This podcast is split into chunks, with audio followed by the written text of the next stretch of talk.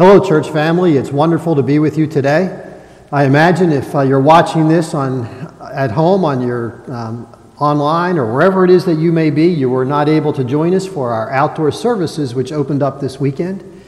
And over the last few weeks, I've had the opportunity to talk to a number of people since we announced the outdoor services who, who said they wouldn't be joining us for the outdoor services for a number of reasons. You know, I just want to say that we understand that at Riverstone Church because you know, the reason some people just the risk of the coronavirus or the thought of trying to contain young kids in a nine by seven rectangle out in the field for an hour um, was not the most worshipful experience in their minds. So there's a number of reasons we heard why people wouldn't be joining us. And we just want to tell everyone that we, we respect that and we look forward to everybody coming back as they are ready as we start to gather together again as a church.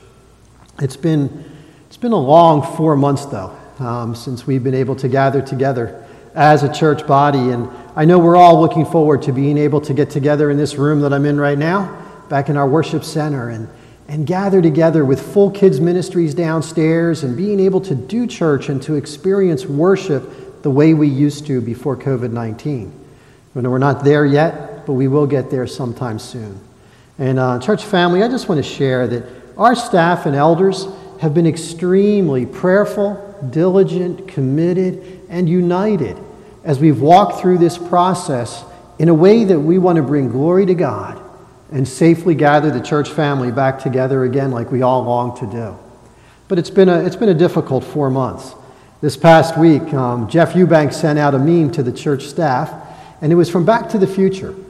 If you remember Back to the Future, you had the professor and you had Marty. And Marty was played by Michael J. Fox. And in the meme that Jeff sent, the professor is leaning into the window of the DeLorean, and Marty's in the car, and the professor leans in the window and says, Marty, whatever you do, don't set it to 2020. Isn't that the truth? Folks, it's been, a, it's been a tough year. We've had to do church in completely new ways. I remember back in, um, in March, and actually leading up to that, the one thing I always also wanted to share is that as a church, we've always said the church is not about a building.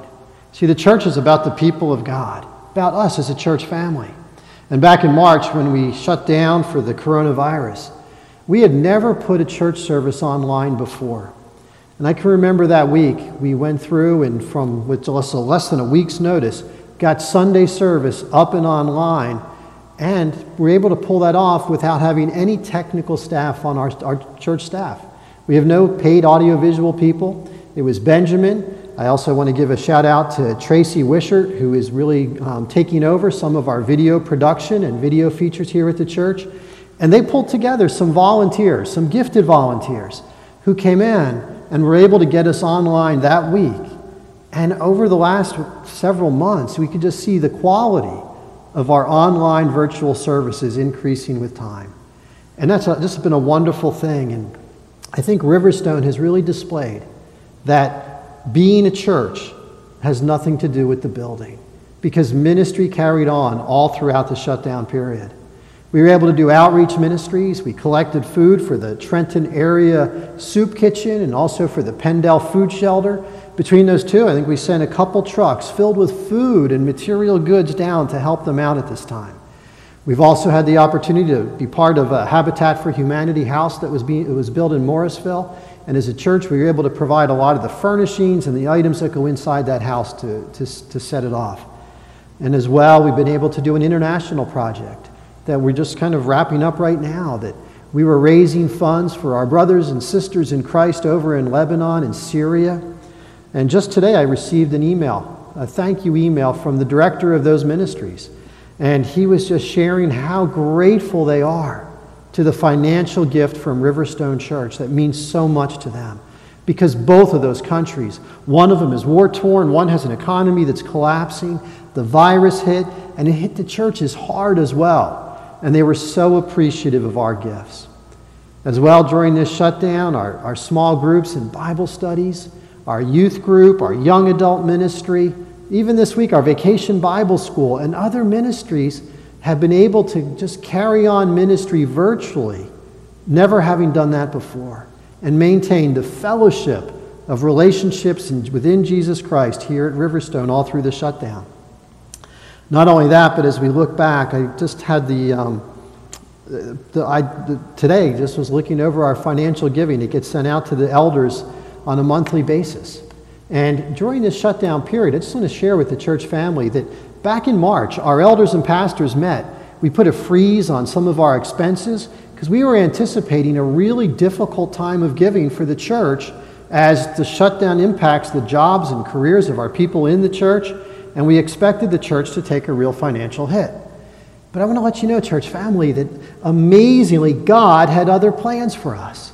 Because our giving, our budget year goes from October 1st to September 30th, and the giving from October 1st to the middle of July has been higher this year than any year in the history of Riverstone Church.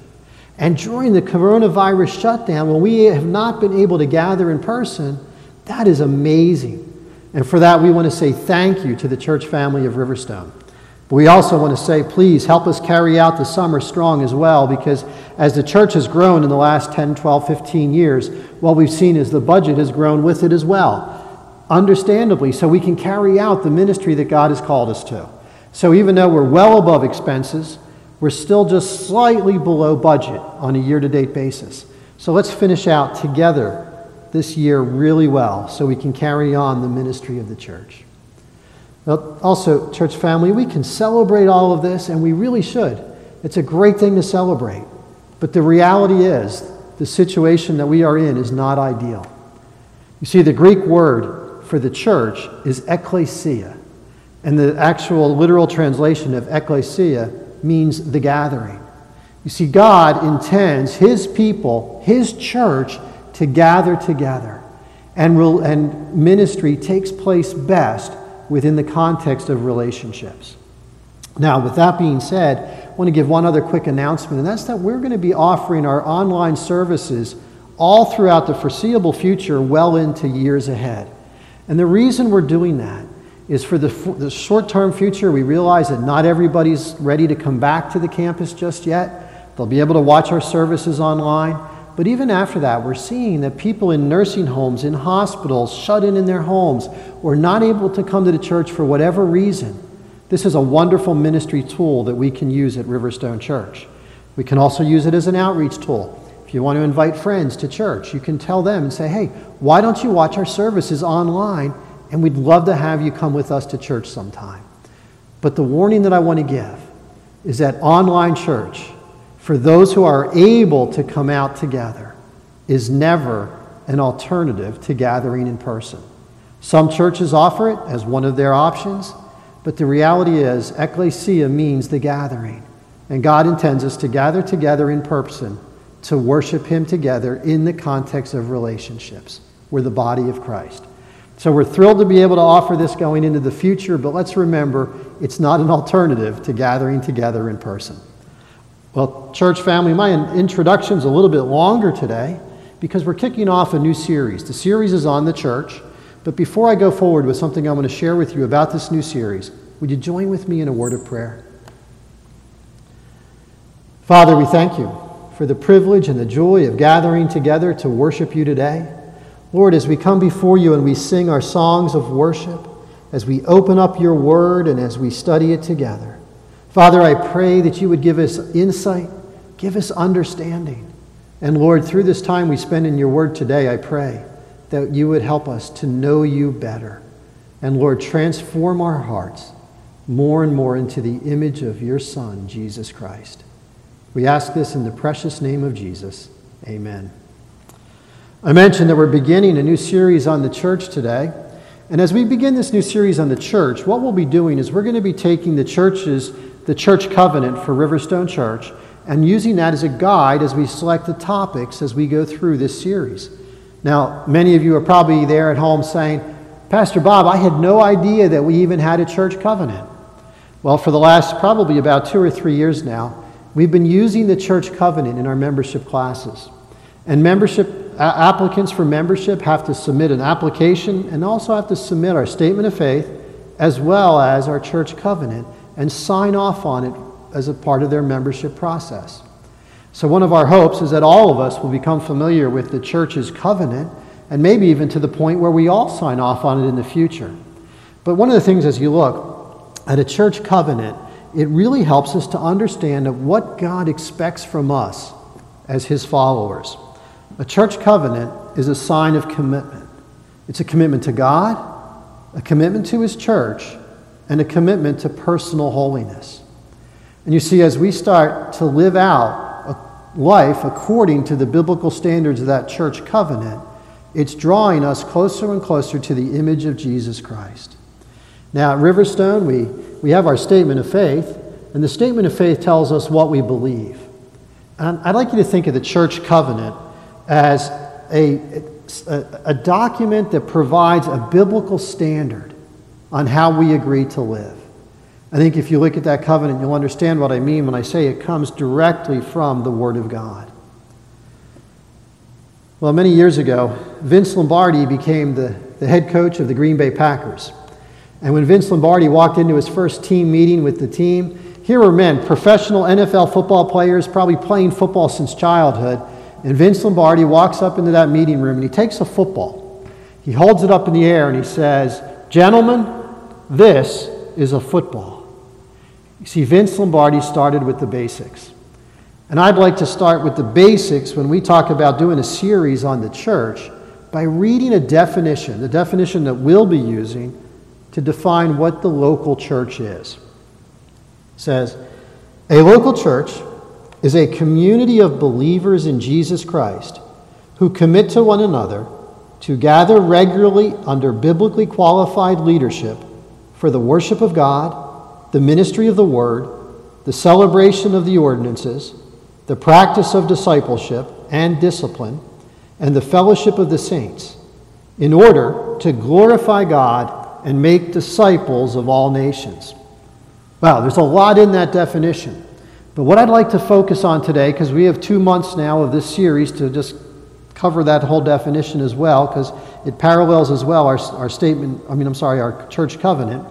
But what I'd like to focus in on is the very end, when it says, We do all of these things. Why? in order to glorify God and make disciples of all nations. See, we at Riverstone Church take disciple making very seriously. It's part of our mission statement. We're advancing the gospel by making disciples who make disciples. You see, God looks to his church to carry out his ministry, and a key part of that ministry is the making of disciples. And healthy churches are very intentional about disciple making. But one of the things I want us all to remember is that in that process of making disciples, that it's God who makes the disciples. He invites us along in the process, but He is the one who brings people to salvation in Jesus Christ. He's the one who changes hearts, and He's the one who brings people through His Spirit into maturity in Jesus Christ. But He invites us as His followers, as His church body, to help in that process. So, a healthy church is a church that is filled with healthy church members. And then collectively, as we bring individual church members who are growing in maturity in Christ together, collectively we make up a healthy church. Eleven years ago, I was preaching a series about discipleship, and I used the illustration of a table with three chairs to help us understand this process of disciple making. I'd like to draw your attention over here. We have a table with three chairs, and think of the disciple making process. And what we have here is this first chair represents non believers, people who have yet to place their faith in Jesus Christ. Then we have this chair over here, and this chair represents new believers, those who are young in their faith. And then the third chair over here represents those who are mature in their faith. Now, I want to give you one theological rabbit trail that is really important for us to understand as we look at this illustration. And that is, if you look at the definition I gave you on the local church, it said we are a body of believers in Jesus Christ. So, theologically speaking, non believers are not part of the body of Christ. They're not part of the church per se. But on a practical level, when the church gathers, the local church gathers, there are non believers present and there are new believers and there are mature believers. So, on a theological level, yes, non believers are not part of the church, but for the sake of this illustration, and on a practical level, non believers should be part of the local church. Now, we could say this represents a third of our church family, and a third of our church family, and a third of our church family, which would be a great makeup, a great split between these three chairs. But you might say, well, Pastor Bob, wouldn't we be a healthier church if 90, 95% of our people were over here as mature believers in Jesus Christ? Now, we probably would really enjoy that. It probably would be about the closest thing we could get to heaven where 100% of us at that time are going to be glorified, mature believers. But the problem with that is we wouldn't be a healthy church because we wouldn't be an obedient church. See, what does God tell his disciples to do, his followers? He says, Go and make disciples. And what he's telling us is he wants all of us to go outside of the church within the context of the relationships that God ha- that we already have made It could be our neighbors, it could be our coworkers, our family members, our friends. And God wants us to be sharing the gospel, the good news of Jesus Christ, beyond the walls of the church. Now, as we get to know those individuals and we share the gospel, hopefully what we're saying is we're inviting them into the church. Whether it's a worship service, vacation Bible school, an evangelistic get together, a women's Christmas event, whatever it may be, See, God is wanting us to invite people into His church. And then the next thing He wants us to do is to share the gospel, show the love of Jesus Christ, open up His Word, and He's using us in the process when His Spirit enlivens that person and they trust Jesus Christ as Savior, hopefully. And then God wants us to be part of the process because God is very intentional about disciple making. And God is also very intentional about saving the lost and bringing people to maturity in Jesus Christ. So, as we look at that illustration, it's really important that we as a church are committed to making disciples of Jesus Christ. Now, when we think about bringing people to maturity, I want to help you to understand something now. And I'm going to steal an illustration from Jerry Bridges. Jerry Bridges used this in the, Discipline of Grace, which is a wonderful book. I highly recommend it. And what, what he explained in that, he said, is that that disciple making process, the process of sanctification, helping people grow in their, into maturity in Christ, it's like an airplane.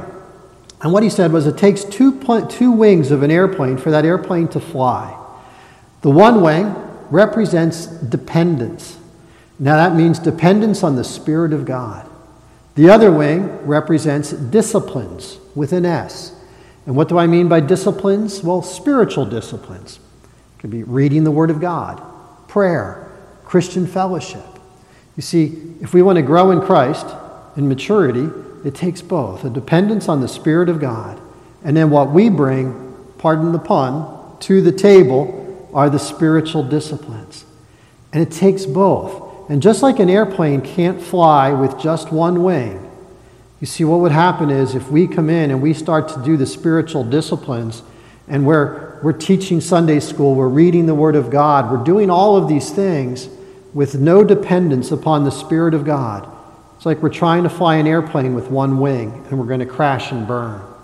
Now, here's where the illustration breaks down. Technically, Jesus Christ does not need us for that plane to fly. He could fly it very well without us. But you see, it takes two, wing, two wings of that plane to fly. And just in the disciple making process as well, when God wants to use us, He wants to use us, but He wants us to be completely dependent upon the Spirit of God. See, when we try to go about serving in the church, when we try to go about our own spiritual maturity apart from the, the Spirit of God, it boils down to legalism and moralism and you see what happens when we try to do that apart from the Spirit of God, that's when we ourselves crash as well. So uh, that's a, a great way to think about this process when we think about the table over here. And when we look at it, bringing it back to our church covenant, healthy disciples are ones that are healthy church members that contribute to the process of disciple making. Let's take a look at the Word of God because I'm going to give you just um, two, two passages that will highlight this for today. One is in 1 Corinthians chapter 3 verses 6 through 9. Let me read that for us. I, this is the apostle Paul writing this, I planted, Apollos watered, but God was causing the growth. So then, neither the one who plants nor the one who waters is anything, but God who causes the growth. Now, he who plants and he who waters are one, but each will receive his own reward according to his own labor. For we are God's fellow workers, you are God's field, God's building. You see, when we look at this passage, this passage is a great biblical example of that airplane illustration that I just gave about the two wings of the plane. It says here that, that Paul planted and Apollos watered, but who was it that did the growth? It was God that brought that growth in. See, it goes, Paul goes on here as saying that it says here, so that neither the one who plants, which was Paul, nor the one who waters is anything, but God who causes the growth. So here we have the greatest evangelist of all time, the Apostle Paul. We have Apollos, a great communicator, great preacher of the Word of God, a gifted, gifted early church father. And we have these two men, and what does the Bible tell us about them? They were nothing. Reminds me of John chapter 15, where Jesus said, I am the vine and you are the branches. Apart from me, you can do what? Nothing. You see, apart from God, we really are nothing. But what I also like if you look at this passage, it just presents a wonderful picture of unity. Verse 8 says, Now he who plants and he who waters are one. Now, it just came in verse 7 to say that Paul and Apollos are, are nothing, he who plants and he who waters. But now in verse 8 it says, He who plants and he who waters are one. You see what it's talking about here? It's unity within the body of Jesus Christ. It's just a great example to show that here we have Paul, the one who planted, Apollos, the one who watered, are using the gifts that God has given them. Two men who were gifted very differently, had very different ministry roles within the body of Christ. And God was bringing these two men together and uniting them and using the gifts of each in a wonderful way to be a very fruitful ministry of disciple making. I think, church family, we can learn a lot from this because we need one another. See, as I can't see you today, but if I were to look out into this room like we are normally filled with people here, I know that God has given incredible gifts to the people of Riverstone Church. Why? Because I know a lot of you. Some are gifted teachers, some are gifted at giving care, some are gifted in kids' ministries, some have been given financial gifts where you're extremely good with, fi- with finances. People in this church have been gifted in so many different ways, in such a variety of ways, that what God wants from all of us is to bring the gifts that God has given us. Again, if I go back to this table illustration, He wants us to use our gifts to bring people into this chair. He wants us to use our gifts and see the ministry is taking place between the chairs. As we're pouring ourselves into the people that come into this church, into one another, and helping people to progress into from this chair of non belief to becoming a new believer as God works in their heart and draws them to Himself. And then He wants us to open the Word of God and He wants us to help them all the way into maturity. You see, that's how God wants us to use the gifts that He has given us. Now, we might want to ask ourselves well, what exactly is it that God is growing? Well, He's growing disciples. Let me take a, read verse 9 again. It says here, For we are God's fellow workers. You are God's field, God's building. You see, all of us are workers together, just like Paul and just like Apollos. But what is it that we're doing? He, we're pouring in, as we're making disciples, it says that you are God's field, God's building.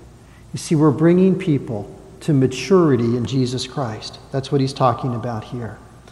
Now, I've been talking about different gifts and different ministry roles. I'd like to look at one other passage today in the book of Ephesians, in Ephesians 4, verses 11 through 16. And this passage gives us a wonderful insight into this disciple making process. It says, And he gave some as apostles, and some as prophets, and some as evangelists, and some as pastors and teachers, for the equipping of the saints, for the work of service to the building up of the body of Christ, until we all attain to the unity of the faith and of the knowledge of the Son of God, to a mature man, to the measure of the stature which belongs to the fullness of Christ. As a result, we are no longer to be children, tossed here and there by waves and carried about by every wind of doctrine, by the trickery of men, by craftiness and deceitful scheming.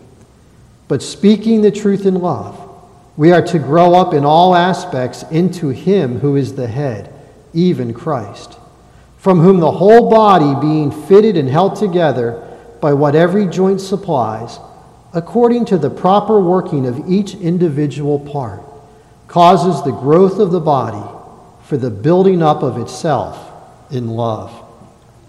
What a great summary of the disciple making process. And what we see here throughout this is a real focus on unity. Now, Paul wrote the, the book of Ephesians, and he wrote this as a whole letter. And what we have to do is we want to think of, as we read through books of the Bible is to remember that each chapter, the chapters weren't there when it was written, but from the beginning to the end, it builds upon itself. And if we go back to chapter 2 in the book of Ephesians, I'm not going to read it, but what Paul talks about is how Jesus Christ broke down the barrier walls that existed between Jews and Gentiles. Now, that might not mean a whole lot to us today in 21st century America. But if you look back at the first century, the hatred, the disunity, the division that, existed between Jew and Gentile was significant.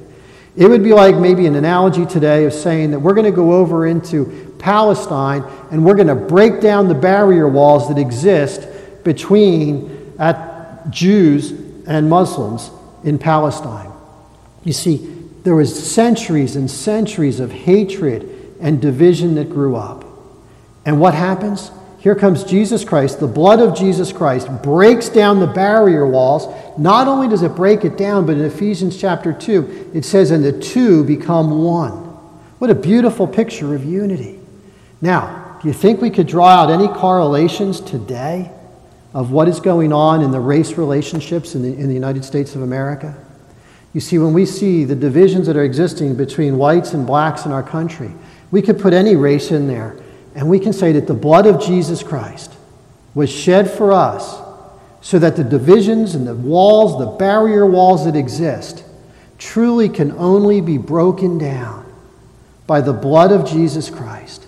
And that's what Jesus did. He gave his life, not only for the salvation of all of us, not only for the establishment of his church and the furthering of his kingdom, but he gave his life as well so there could be unity within the body of Christ. What a great picture I think that we need to hold on to for us as well. See, unity is extremely important to God, and it should be important to us as well. Let's go back just a few verses prior to what I read. I want to read verses 2 and 3. With all humility and gentleness, with patience, showing tolerance for one another in love, being diligent to preserve the unity of the Spirit in the bond of peace. Wow, it says we are to preserve the unity of the Spirit in the bond of peace. Folks, our country and our community are so divided right now over race, over the wearing of masks, over opening and reopening of churches and different places around, as well as political affiliations. We are so divided. There's so much anger. There's so much disunity. And what, what we see from the Word of God is that God values unity. And there's no place for disunity within the body of Jesus Christ. I think as a church, we need to really remember this because sadly, what we're seeing is that disunity and that anger creeping into the church. And my hope is that I'll just give you one example out of all of this, and we could use race, we could use politics, we could use whatever. But my hope is when I look out at Riverstone Church, I see a church family that is filled with Republicans and Democrats and independents sitting together, intermingling, worshiping God together. Because, folks, we better get used to it now because we're going to experience that in heaven. And praise God, Jesus came to break down the barrier walls that exist between any of these divisions. Well, as we're moving towards the end, I'd like us to turn back and read verse 13. And what is the purpose of all this disciple making? Well, it says here that until we all attain to the unity of the faith and of the knowledge of the Son of God, to a mature man, to the measure of the stature which belongs to the fullness of Jesus Christ. What a goal. It says here, our goal for ourselves and for others, moving from chair to chair, is that we achieve unity of the faith, the knowledge of the Son of God, and maturity. You see, our standard is the fullness of Jesus Christ. I don't know about you, but I have a long way to go. And one of the things I can tell you for sure, folks, I don't know all of you, but after 12 years of ministry here, I know most of you. And one of the things I can look forward to is job security. Because if the standard is the fullness of Jesus Christ, we all have a long way to go together. And you see, folks, that's what we're talking about when we think about disciple making, is bringing people from outside of the church all the way in to the fullness of the maturity of Jesus Christ. And each one, has, each one of us have been given gifts that we can contribute to this process. The last verse I'm going to read is verse 12. Why did God so richly provide these gifts? It says in verse 12, for the equipping of the saints, for the work of service, to the building up of the body of Christ. So that's what God has called us to do to use our gifts, our gifts for the equipping of the saints towards one another, for the works of service. Remember, I said between these chairs, the ministry that's taking place to move people from one to the next, as well as it says here that we are to use these to bring people to the knowledge of the Son of God. See, that's why we've been given these gifts. And this describes wonderfully the table illustration that I just gave you. And thankfully, folks, we're not in it alone. God has given us a church full of friends who possess different gifts than we do, who are joining us in this process. So I want to end with a very important question What are you contributing to the process of disciple making at Riverstone Church? You see, your gifts were given to you for works of service. There is no room within the body of Jesus Christ for consumers. God has called us to be servers for works of service. See, this church or any church within the body of Christ, see, we're not Macy's, we're not Target where we can go in and we can shop around for what we desire and move on out. We are not a restaurant where we go in and order things the way we want them, have somebody else serve us, and we walk out satisfied. We are not Broadway, where we have a group of people up here putting on a production and everybody else is sitting out there watching and when the show is over, they go home. You see, we are called to acts of service, and we've got to drop that consumer mentality out of the church because God wants to use each and every one of you to make disciples for Jesus Christ. So, as I end, if you haven't read the church covenant, please do so. I think you're going to gain a lot from it, and you'll be prepared for each and every week coming in here for the messages coming up in the next two months.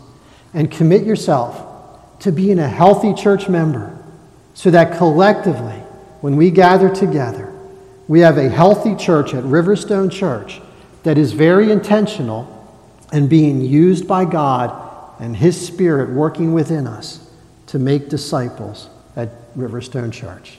Let's pray. Father, we thank you. We thank you for your word. We thank you for using us, Lord, despite our sins, despite our lack of worthiness, God.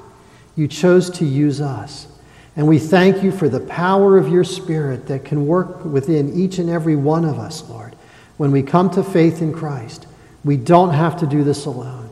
And Father, I thank you for giving us one another that we can have others who will build into us to grow us into maturity. Father, forgive us for the lack of intentionality that we have had in making disciples. Forgive us for our hearts of consumerism. And Lord, help us to be your faithful workers, growing in love for you. Amen.